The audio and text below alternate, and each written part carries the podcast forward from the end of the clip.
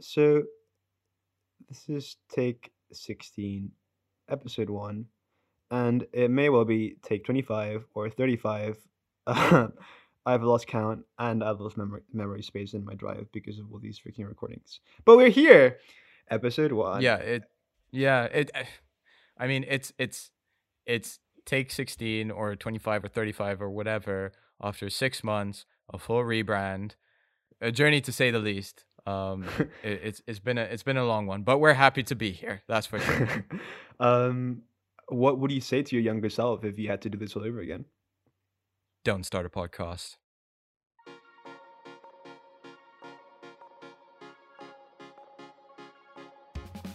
You're listening to The Seasoned Migrant, a show about culture, migration, and ideas, and how these have shaped our understanding of the world.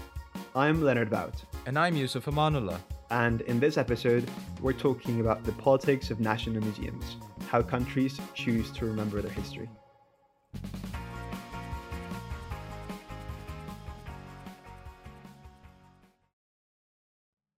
So, welcome everyone to the first episode of the Seasoned Migrant podcast. Um, we really appreciate the support that we've gotten so far, and um, we're really excited to go on this journey with you. And over the next 10 weeks, we've got some really exciting topics that we want to discuss um, and engage with our audience. And hopefully, there'll be many more seasons to come. But we are kicking off our podcast with national museums, or rather, the politics of national museums. Leonard, why did you want to talk about this? well, so I remember when I first pitched the idea to you, and there was this big pause, and then there's like, well, we can include it in the list.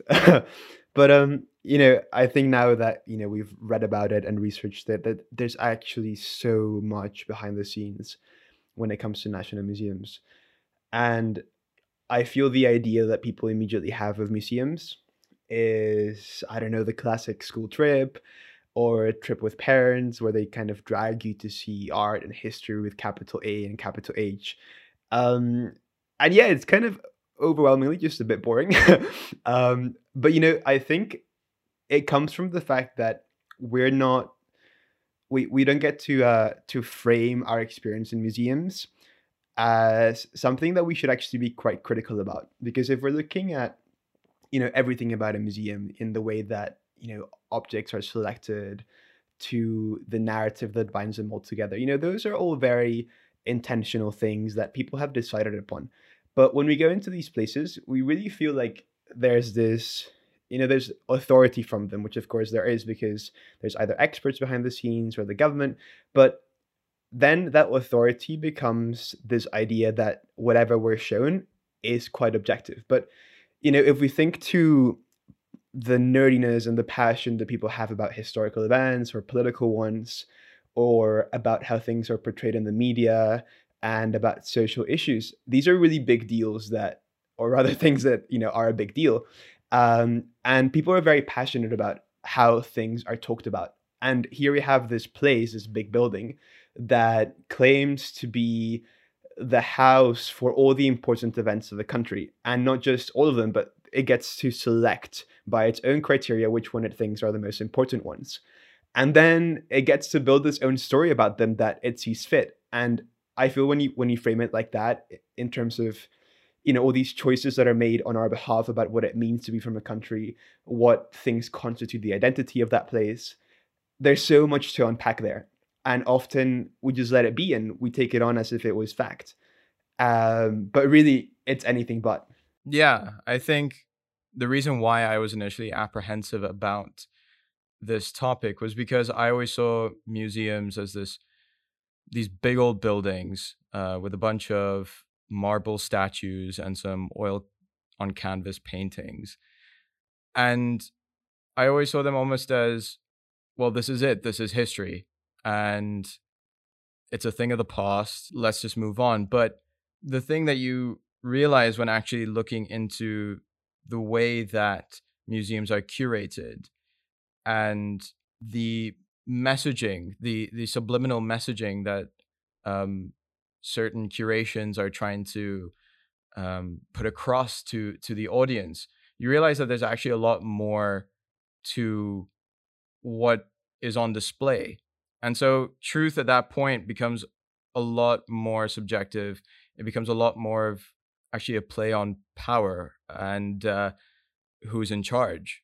Yeah, I think on this point of, of who's in charge, um, one of the most fascinating and quite outrageous things to come out of my research for this was how the original builders and planners of museums tried to use the space itself to subconsciously regulate people's behaviors in museums.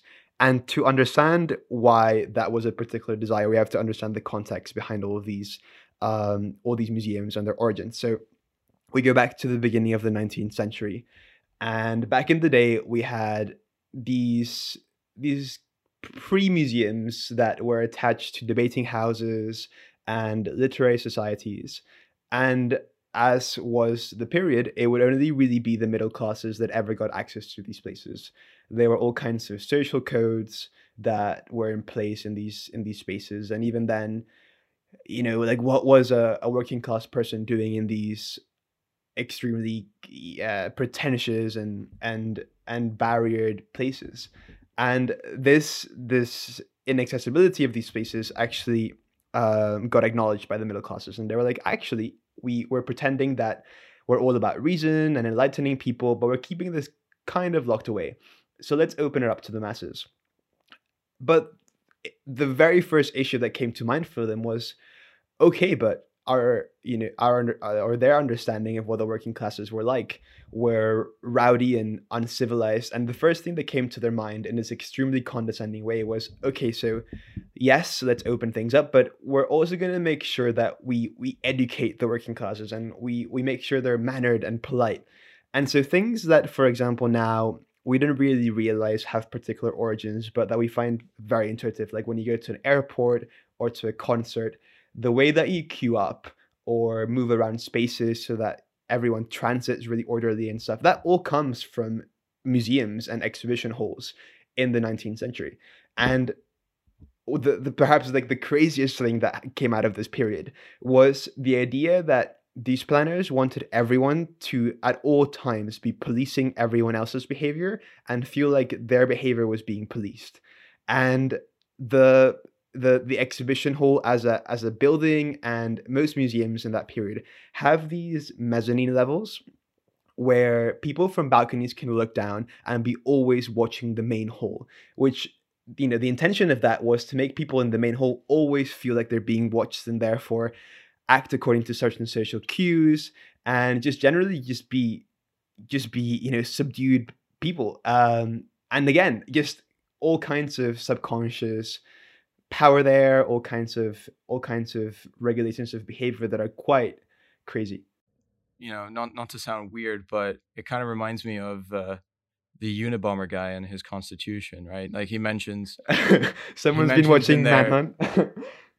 it, it's about you know how well why do people still stop at traffic lights when it's a red light but no one's on the street? Okay, I like, see that. It doesn't make sense at that point. Mm but we do it anyway just because there's a sense of order it's almost like someone's watching us or yeah that there's this just need to follow the rules at that point so it's interesting that the order comes from museums or that sense of needing to be orderly in order to be a good citizen comes from that and i think in general uh, when you look at the power structures in play. Like over there, it's to do with orderly fashions. Um, but even in just the way that everything is set up in a museum in terms of the displays, like there's always a hidden agenda of power, either showing your own, at least at the beginning, your own colonial sort of muscles, like flexing your colonial muscles and showing mm. how far reaching your empire is. Or shout out um, to the um, british museum. Yeah. Well yeah. Um, but also you've got uh, these other countries that are actually trying to um, move away from those powers. So for example the interesting one was Bulgaria, like very soon after gaining independence, one of their main agendas was actually to set up a national museum, and the whole narrative was this sort of anti-Ottoman sentiment and trying to show that for five centuries they've been oppressed and now they're finally free from those shackles. Like power and um, and um, control is so integral to the messaging of these national buildings. Mm-hmm. And I think one thing that is a constant theme is that this power really can't be divorced from the way that museums operate. Like, if we go back to the beginning of the 20th century, national museums were now truly national in the sense that they were open to everyone.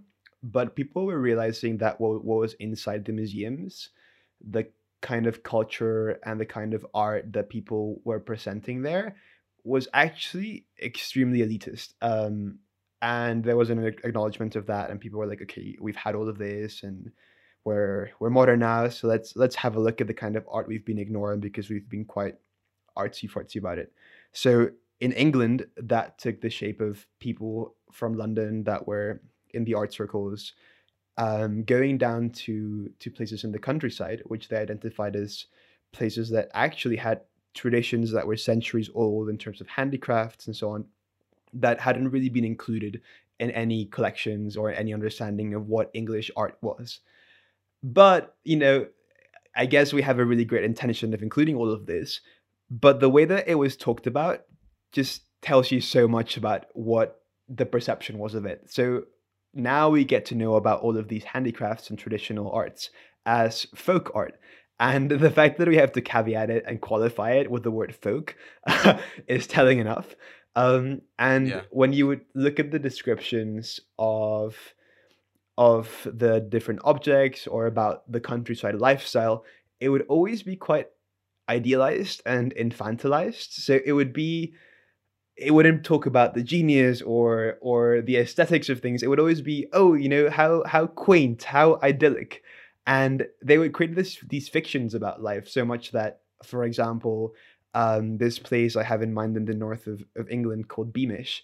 So it took all these very different traditions from very different villages that admittedly were quite, quite close to each other geographically, but otherwise had their own traditions, and merged them together to create the illusion that there was this unified countryside mindset and and and culture that just was completely fictional. Um, and again, you know, people going into these things top down and despite having the intention to include and be accessible, actually framing things within a, a power structure regardless.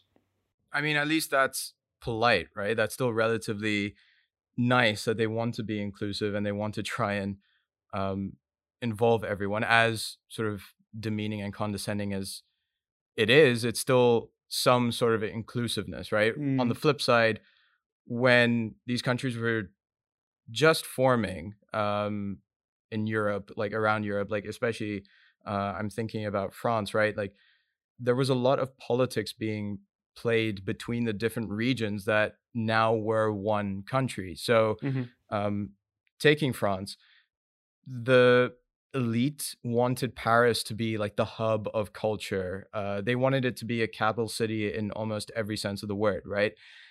Um, or the phrase rather. And one way that they did this is that they sort of went, okay, we're gonna get or, or we're gonna take all of the, funnily enough, the creme de la creme of artifacts uh, from all over the the newly formed country, so from all of the regions. Meanwhile, um, all the other regions they're gonna get kind of like the hand me downs, the ones that Paris doesn't want, and they can put those in our uh, national museums that we're gonna make um, in those regions and on top of that, you also need to promote the same message, the same national narrative across all of these national museums. Now, you can imagine that all these different regions are going to be pretty annoyed about the fact that, well, we want to show our own individualistic traits and characteristics that we can only get from our best um, of the best. Meanwhile, on top of that, you want to shove this narrative, uh, this narrative down all of our throats. And it got to a point where actually in one of the ethnography museums in Paris, they set up a room, like an exhibit room, and it was to show the different like regions and, and and show the different cultures within the different regions. And it wasn't supposed to be like oh look how fantastic france is all together it was more like look at these savages in all these other regions and look how far paris is in comparison. Like it was it was almost like this colonial message of like oh thank god we we came in and we took power because otherwise and and they said this they were like savages like those in Asia and Africa. And there's just so much wrong with this whole messaging that they have, but it was there. And it's funny how national museums actually played that role, which, you know, now looking at it some, you know, 140, 150 years on, you wouldn't really think about museums in that way. Yeah, I think what's particularly crazy is when we're thinking about this story now, I at least I am looking to France now and I'm like, yeah, Brittany has their own identity and so on. But if we go back to the 17th, 18th, 19th century when these things were really taking shape in terms of a national identity and what it means to be French, there wasn't one package of French ideas. It was all very much in process. And for Paris in this time specifically, to use a museum that actually, you know, the origins of the ethnographic museum are entirely colonial of them documenting their subjects and being like, oh, look at us and how great we are. And because look at them and how, how crazy backward they are. And that outrageous colonial supremacist mindset then actually kicking in not across the, the world, but within regions in your own country that actually you're trying to bring together under one flag, one anthem, one story. Uh, and it just seems like a massive oversight from the French government in uh, in trying to achieve some kind of unity in the country. Yeah, for sure. Um, but you know, we've been talking about the formation of countries and sort of that revolution, but it never really stops there, right? Countries are always changing depending on who's in power. They want a certain message across, and I think both of us, when we were looking at certain specific um, countries and, and their motives, we can see like in a lot of them, there were these seismic shifts and they were reflected in national museums. And one of the objectives of these new powerful elites was to promote that message in those museums. Like, for example, um, I remember you telling me about China and, and Mao in particular what's interesting about China, um, if we're looking at the plays that museums were given for the national narrative, again, when we think of museums, we just think of them as buildings that just happen to be there, that happen to be seen as important, but that perhaps aren't really that that much. But when we talk about China, museums were actually a really central strategy from the Communist Party in trying to to weave together all the different parts of China into a single narrative. And so much was that intention that just 10 years after the Communist Party won the Chinese Civil War and the Communist Revolution happened, they built over 85,000 exhibition halls around China and 865 museums in their counties to try to really push this new ideology and, and push a new narrative about what it meant to be Chinese. And fast forward 40 years to a very different China in the 80s. And the new 1982 constitution, in, in the constitution, it mentioned museums as a way to get ideology filtered down from, from the party into the people. And I can't think of a clearest example. You know, it's written down of, of political elites using museums as a, as a tool, as an instrument to um, to legitimize their regimes.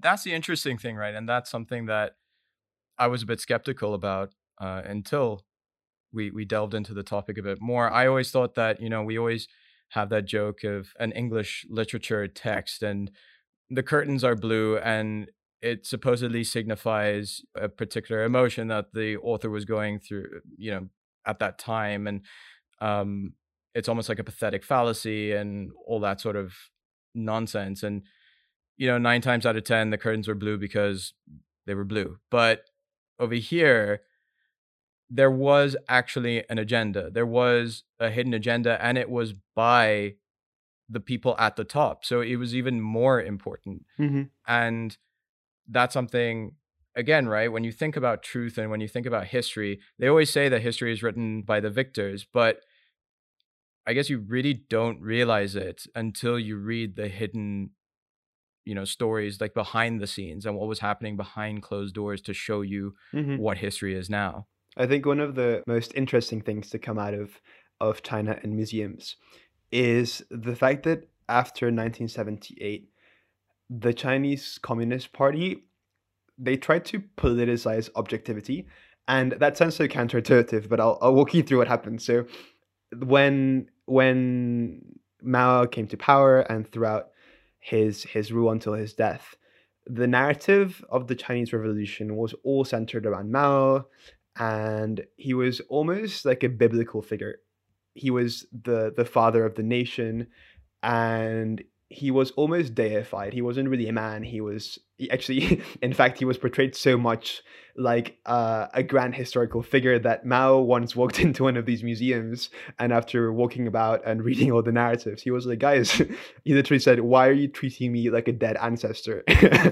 um, but as we got into the to the late seventies, the the Communist Party was getting a rap for being inefficient, for being caught up in its own ideology. And as Deng Xiaoping took the leadership of the party in, in 1978, he used the way that the party portrayed history to signal to everyone how it was a new era for the party. So instead of putting Mao at the very center of the narrative, they acknowledged for the first time in official history that actually there were other people that were quite important in, in building the nation, and among them people that were part of, of the nationalists, that were the, peop- the the group that, of course, the Communist Party was was fighting against in the Civil War, and by doing that, and then by also by humanizing Mao, by showing his flaws, and going going a little bit into criticizing some things that the party did in the past, they tried to show themselves to be more objective and more more full rounded in that they were they were approaching things. And then they they they took that that they did and they were like, look guys, we're being more objective, more efficient. We're not the old party anymore. And in that way, they they politicize that feeling of of being more objective, and that seems like something that you can't politicize, but they did, um, and that was a way for them to legitimize themselves. I mean, it's actually quite funny because in in a similar vein, um, something very similar happened in Iran, right? Like this whole politicization of both uh, history and truth. So, um, if you look almost almost exactly 100 years ago, actually, um, the uh, monarchy in power was the Pahlavis. So it was Reza Shah Pahlavi. And his main objective was the westernization of Iran.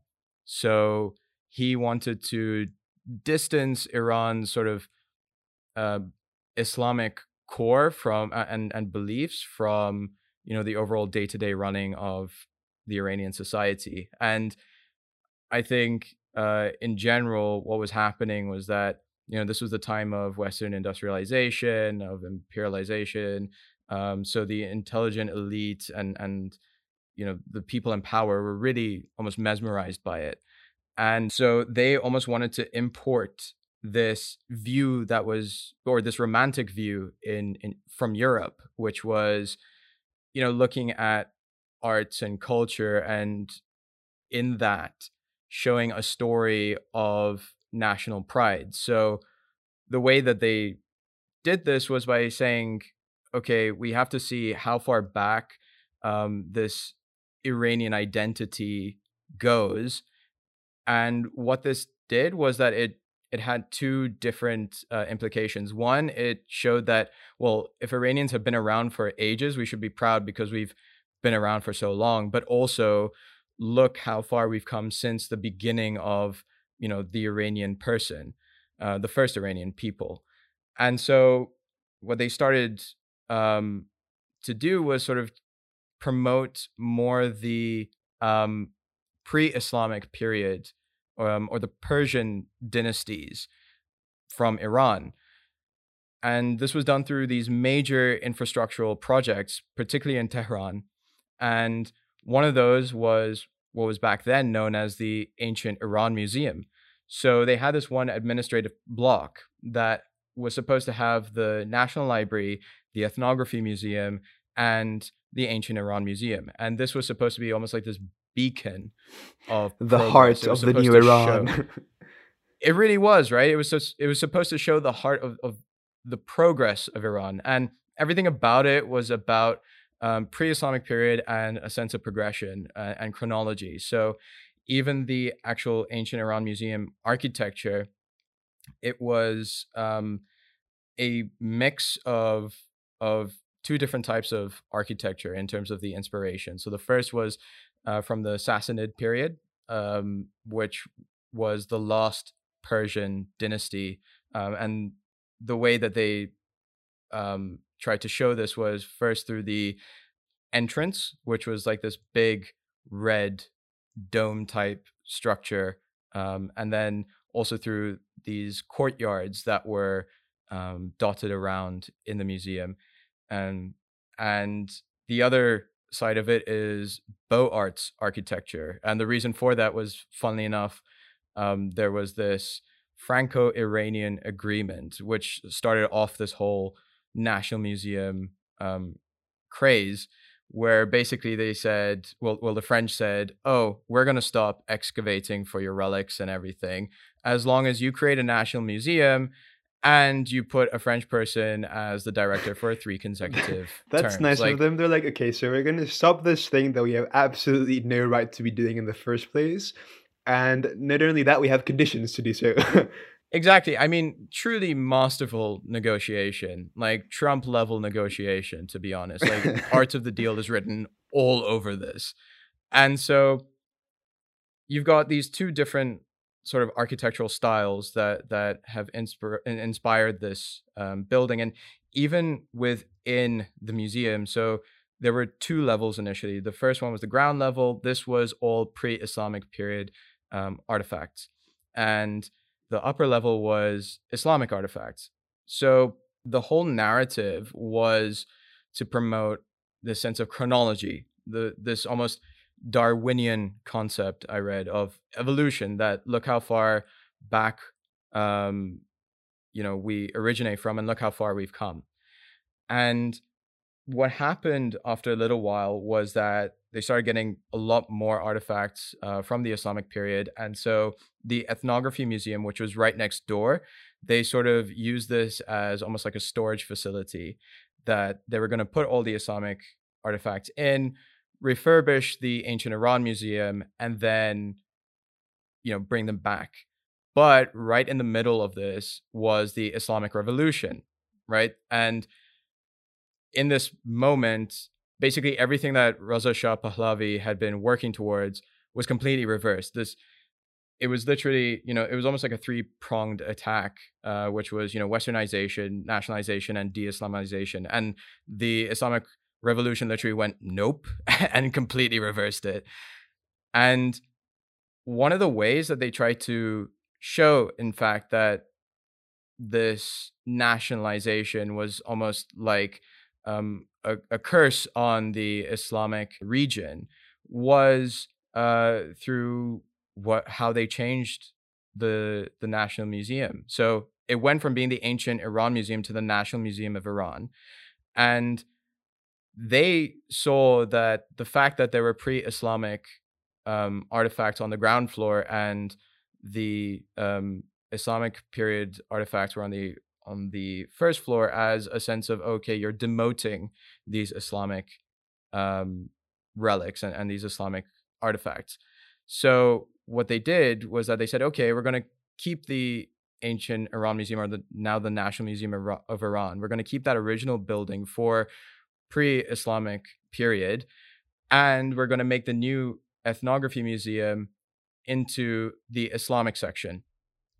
And even if you read the um, sort of guest book that they have, you read that the Islamic section of the museum is much better maintained and looked after and and it's clean and it it's always refreshed whereas the pre-islamic section is sort of you know left as is and and it's it's not given the same sort of importance and also even when you look at now the narrative of the islamic period you know at the end of the day anyone who is religious or well, I say that quite broad strokingly, but like religion in general, yes, there's progression, but there are certain absolute truths that it's expected that you follow, right?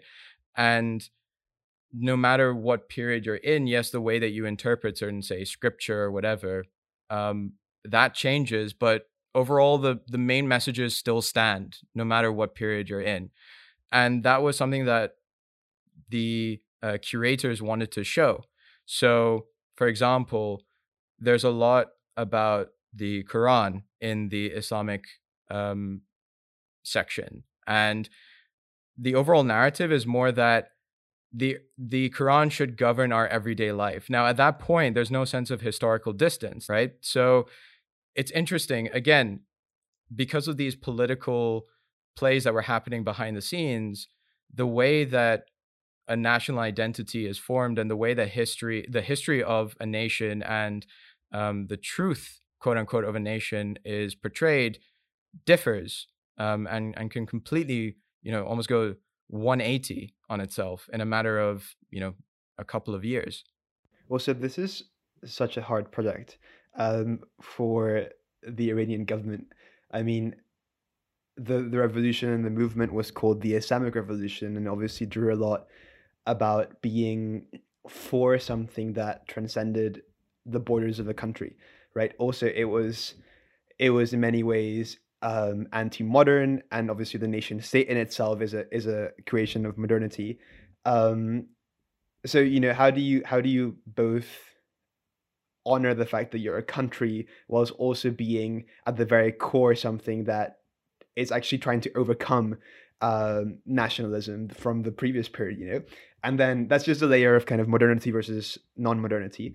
But then you have the whole issue of what what Islam are you representing as well, and how do you fit that with the existing package of uh, packages of tensions that you have? Of course, the revolution was was talked about in terms of Islam in general, but you also can't ignore the the sectarian elements of the state. Um, and I just find it fascinating to see how how people navigate that and how there's all these pressure points and and contradictions that have to be woven together into into one narrative. And what I find interesting as well is as much as, for example, the the National Museum of Iran will put, for example, Islam at the very center of the narrative, when um uh, when you know that that's the thing that seems to be the the fundamental characteristic about about the new Iranian state. When you see things like the Constitution of Iran, um, it's not so much Islam that's prioritized, but for example, a requirement to be president is to be an Iranian citizen, um, which again seems to be in contradiction with the fact that you know Islam and being Muslim is is the only relevant thing. Um, and actually, this this kind of tension and, and difficulties in weaving together something coherent reminds me of China again. So if we look at the difference between what the Chinese Communist Party um, sees the history of the country to be between the revolution in 1949 and now, the change is huge. And it comes mostly from the fact that we have a communist party that's very name is supposed to suggest uh, a communist system and or at least a socialist system. But since 1978, the Chinese government has moved moving more and more towards a market economy. And of course, it's true that it's been a market economy that has been led by the state but in many ways it betrays the ideals of the founders of the party and what that country back then stood for. So you had this this vacuum of of ideology and elites in the communist party were very weary about how they were going to fill that. Suddenly post 1978 from being a unified classless in principle at least state Suddenly, you had economic reforms that were splitting people into the working class, the, the middle class, the upper classes. Suddenly, there were economic interests at stake. And there was nothing really binding the people together. And they were looking over the USSR, and that was collapsing in the late 80s. So they really couldn't turn around and suddenly be like, well, we're we're not communists anymore because that that was entirely the, the legitimacy of their party and what they stood for since the very beginning. Um, so what they did was they moved away from socialism and communism into a narrative of nationalism, and they were so intentional about that that they actually increased the amount of of museums and the kind of propaganda that they were sending from the state to build this new narrative and all kinds of telling things so for example um, back before 1978 the the country claimed that all chinese people came from the great plains and genetically they came from this one this one prototype of, of a species called the Peking man. And scientists were like, hold on a second, that's not actually fully true, if at all. Um, but that was the way that that the Chinese state back then would be like, you know, we're all from one place, we're all equal Chinese people.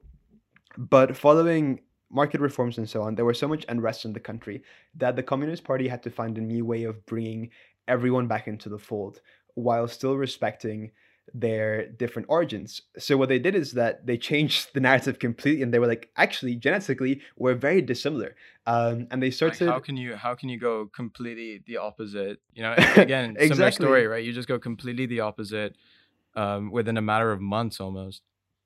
And well, you, you use science again. You politicize the science of it all, which again is fascinating. Um, but alongside that, they would go into places um, and really, really promote the local narratives. But what was interesting was that it wasn't like, oh, you know, look at this village where we have a long history of wealthy bankers and look what they did for for this village, which again would be a story that wouldn't have been able to be told during the, the, the kind of hardline communist period. Um, but the idea that surrounded it wasn't, oh wow, look at the pride of our local cultures. It's like, look at these cultures that are amazing which make up the whole of China. It was always bringing it back to the idea of the Chinese nation. Um, and yeah, so complete change uh, to nationalism. And I think also what's really interesting is, for example, as much as we have these changes in ideology, it's often the physical spaces that we can't change to to fit that new narrative. So take the the ancient Iran museum that you were talking about, for example as much yeah, as at the end the, of the day, the building, the building exactly. is the building, right? Like you can't change it, and it has its own story to tell. And anyone who just reads about that will know what the agenda was initially when first opening it up and inaugurating it. Mm, exactly. You know, the architect was a French dude that just incorporated early Persian architecture into the design, and uh, otherwise being a, a Western aestheticized building. Um, and yeah. there's actually a really exciting example, um, if a little bit tragic example, of uh, this place in Shanghai. And so in the early 2000s, it was a really dilapidated neighborhood of Shanghai. It had a lot of charm because it was one of these original old Shanghai neighborhoods that you see in movies and are kind of exoticized by the West. Right. And it was kind of a shame in any case from a historical perspective that it had been left to to wither away. So the the Shanghai government let this Hong Kong developer do it up. And I guess in some ways it's it's symbolically important that it was a Hong Kong developer, you know. Um, and this guy built it up again and made it into this really swanky, trendy, upscale restaurant district. Um, but what was really interesting is that this neighborhood was also where the first Communist Party Congress had happened. And there was this really important hole for the history of the Communist Party that was in the middle of this neighborhood. And suddenly you had all this extremely capitalist restaurants and shops just around the corner. Um, and you you got things like a nightclub called Shanghai Nights, uh, which is not really doing any credit to the whole. That's not exoticized, you know, other places outside the West. Um, but the my favorite actually you know symbol of the transition that the country has gone through is uh, this this tapas bar okay tapas, so you know nice. spanish cuisine you know suddenly in shanghai makes sense um and to make it even more millennial and millennial socialist, it's a tapas bar in Shanghai called Che Guevara. and I mean, it. can you get a better symbol for all of this than that? I mean, you know, leave the poor guy alone, right? If it's not oversold t-shirts, then it's a tapas bar to promote tourism in in a previously you know dilapidated part of of China. Like I just don't understand. uh-huh. Like let the guy rest already. and you know, as much as this this this place signals the new era in the market economy in China, around the corner you have the very beginnings of the super communist Chinese state. Well, one thing I think we were talking about um, before was you know you have this power powerful elite sort of dictating to the rest in order to gain this sort of critical mass that they needed in order to promote their national sentiment through these national museums. And the reason why national museums were so important at that time was because you could use physical evidence to support your claims. Not necessarily that it was correct, but it was there. It was there was something in the flesh, there was something tangible to see. And that makes me think along with other things, what now, right? You've got a new world where to a very large extent the world is a lot smaller. Yes, we're going through this populist wave in a lot of ways, but it's a lot less well, it's a lot more borderless. It's a much more diverse uh, world. And on top of that, a lot of it is much less um, tangible. There's a lot of digital history now. And that makes me think one, what's next for the National Museum? Do they soon become obsolete? And two, what's next for museums as a whole? Like, what are they going to promote? What are they going to show? Mm, I think the, the key word there is how do we address diversity when the very project of a national museum was about establishing a single coherent narrative.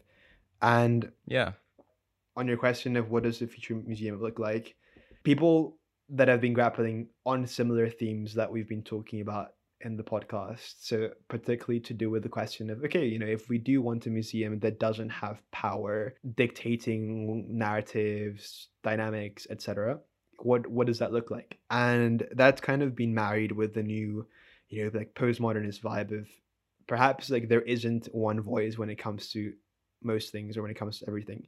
So what we have to do is house all these different voices in one place. And there's some really cool examples of that being the case. So, you know, like actually, if I look to my own country, to Peru, we had a really terrible time um, and in the 80s and 90s with terrorism. And it's something that I'm extremely aware of, not because I lived through it, because it was before I was born, but because it's the kind of thing that your parents tell you about, you know, um, bombs being set off in schools and in entire streets and living in, in fear constantly and, you know, water not working, etc. Um, but there's all kinds of nuances to that particular time in Peru because firstly there's the question of who was a victim because you know clearly there were people who were dying um, and had family members dying because of terrorist attacks.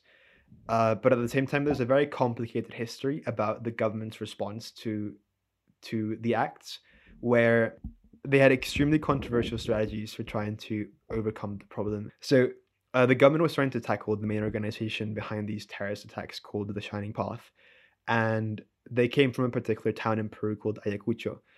But the way that the government came in was indiscriminate. They would just assume that if you fit the profile of these revolutionary terrorists, um, you know, young-ish, kind of twenty-year-old or early thirty-year-old male um, from these areas of Peru, then they would almost assume that you were part of these movements. And so they would go in with the military into these places. It was profiling, basically. Yeah. And, you know, it wasn't so much that it could be called profiling because it wasn't particularly formalized. They would just go in and either arrest people or, as they would say, you know, disappear them for questioning and obviously torture them and do all kinds of things. Um, and, you know, the human rights abuses are clear.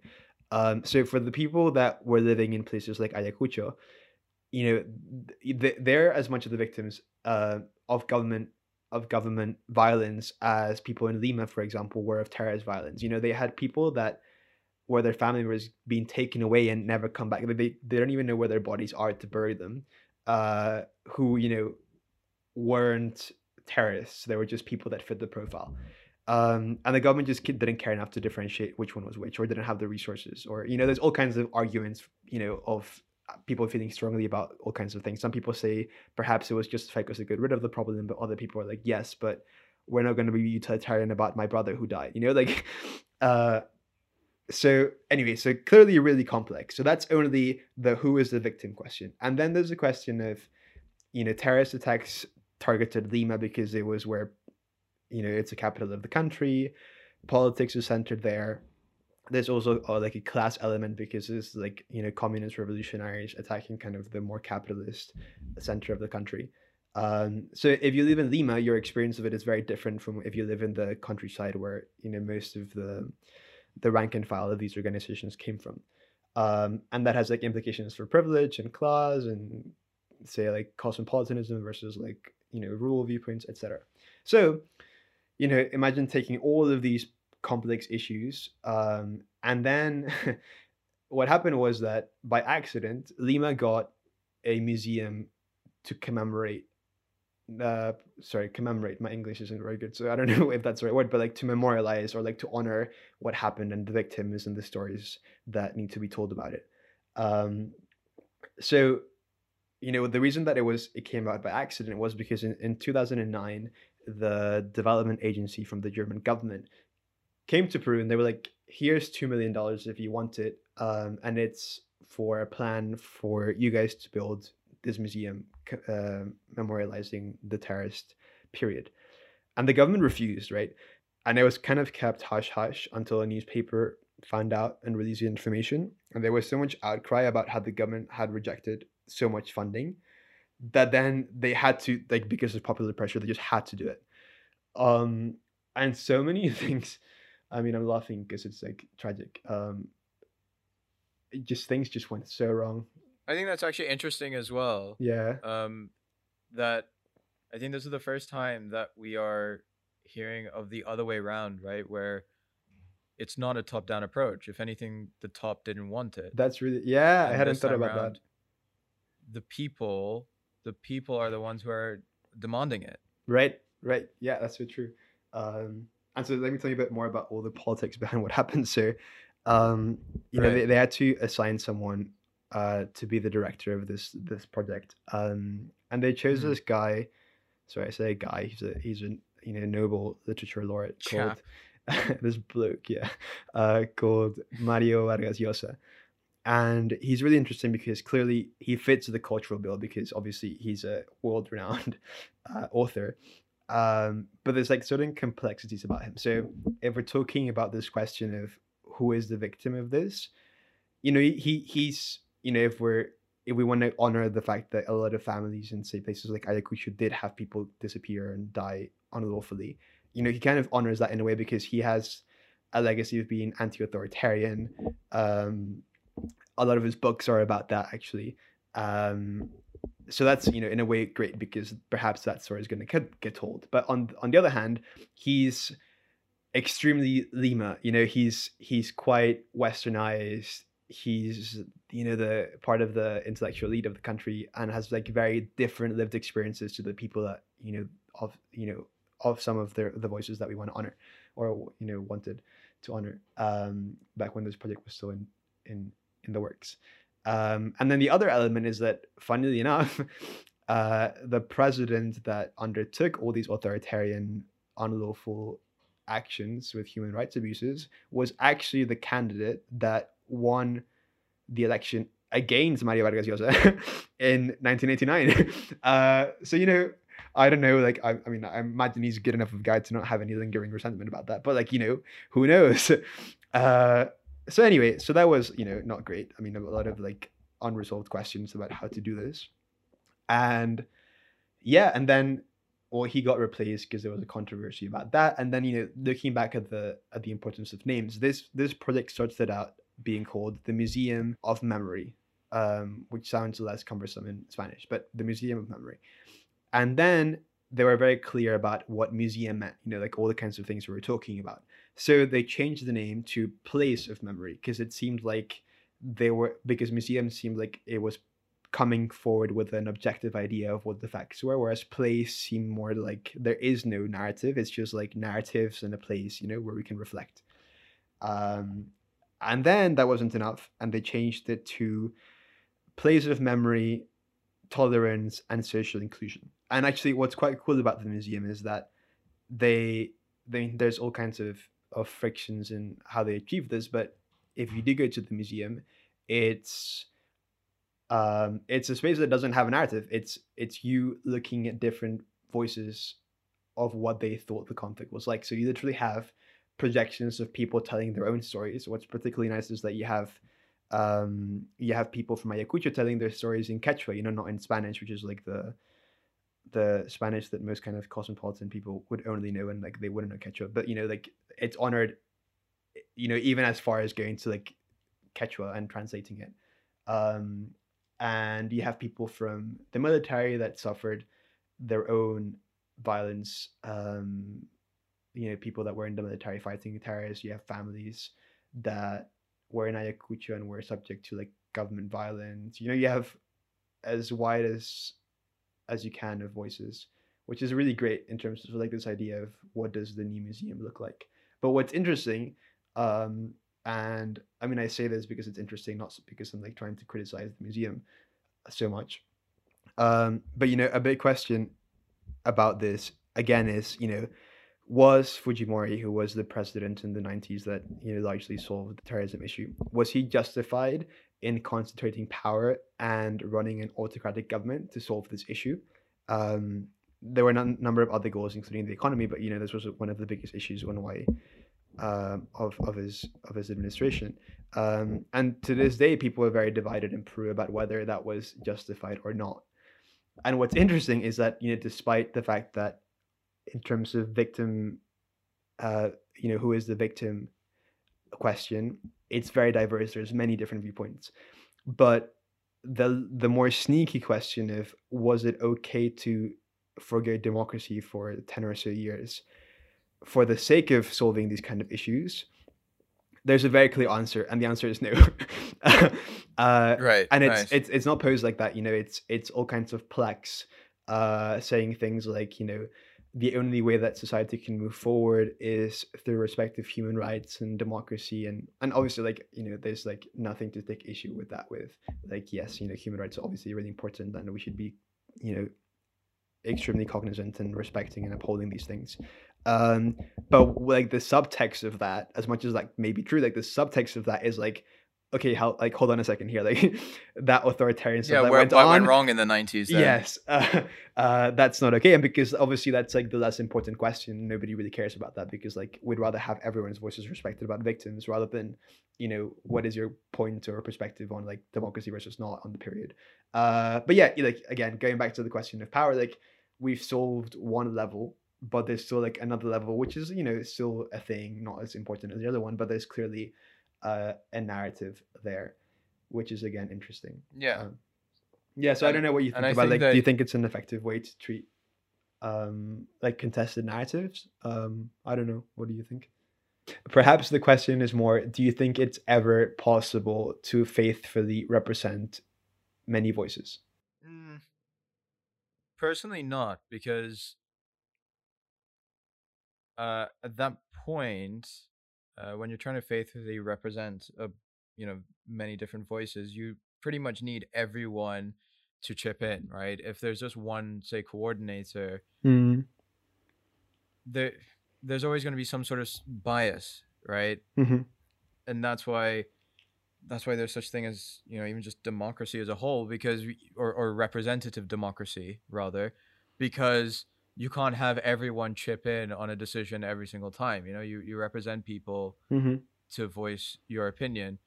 Unfortunately, half the time they don't do it, but um, the, the that's you know the point of representative democracy. And also, I, I don't know how far that goes into solving the problem unless you almost retrospectively go back um, and you know, do this for almost every museum as well or try and have like a rival museum for the exact same you know artifacts or the same mm-hmm. sort of themes as national museums and and take take it from the side of the you know colonized uh and and and colonial subjects for example mm-hmm. or you know even at that point there's a debate it was like well why is it even happening in that particular country why is it not happening in in, in you know the um you know in, in those countries that were colonized like surely there should be like this repatriation and stuff like mm-hmm.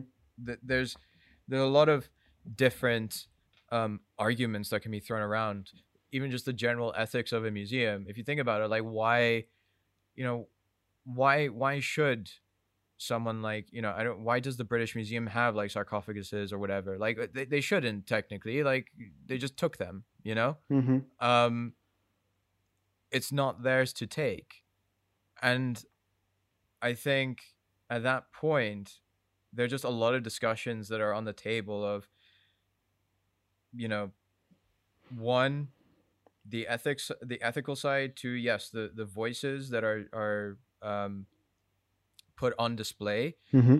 and three i guess you know doesn't matter anymore um and are should we not be moving on to something else maybe maybe there's another way to do this um Mm.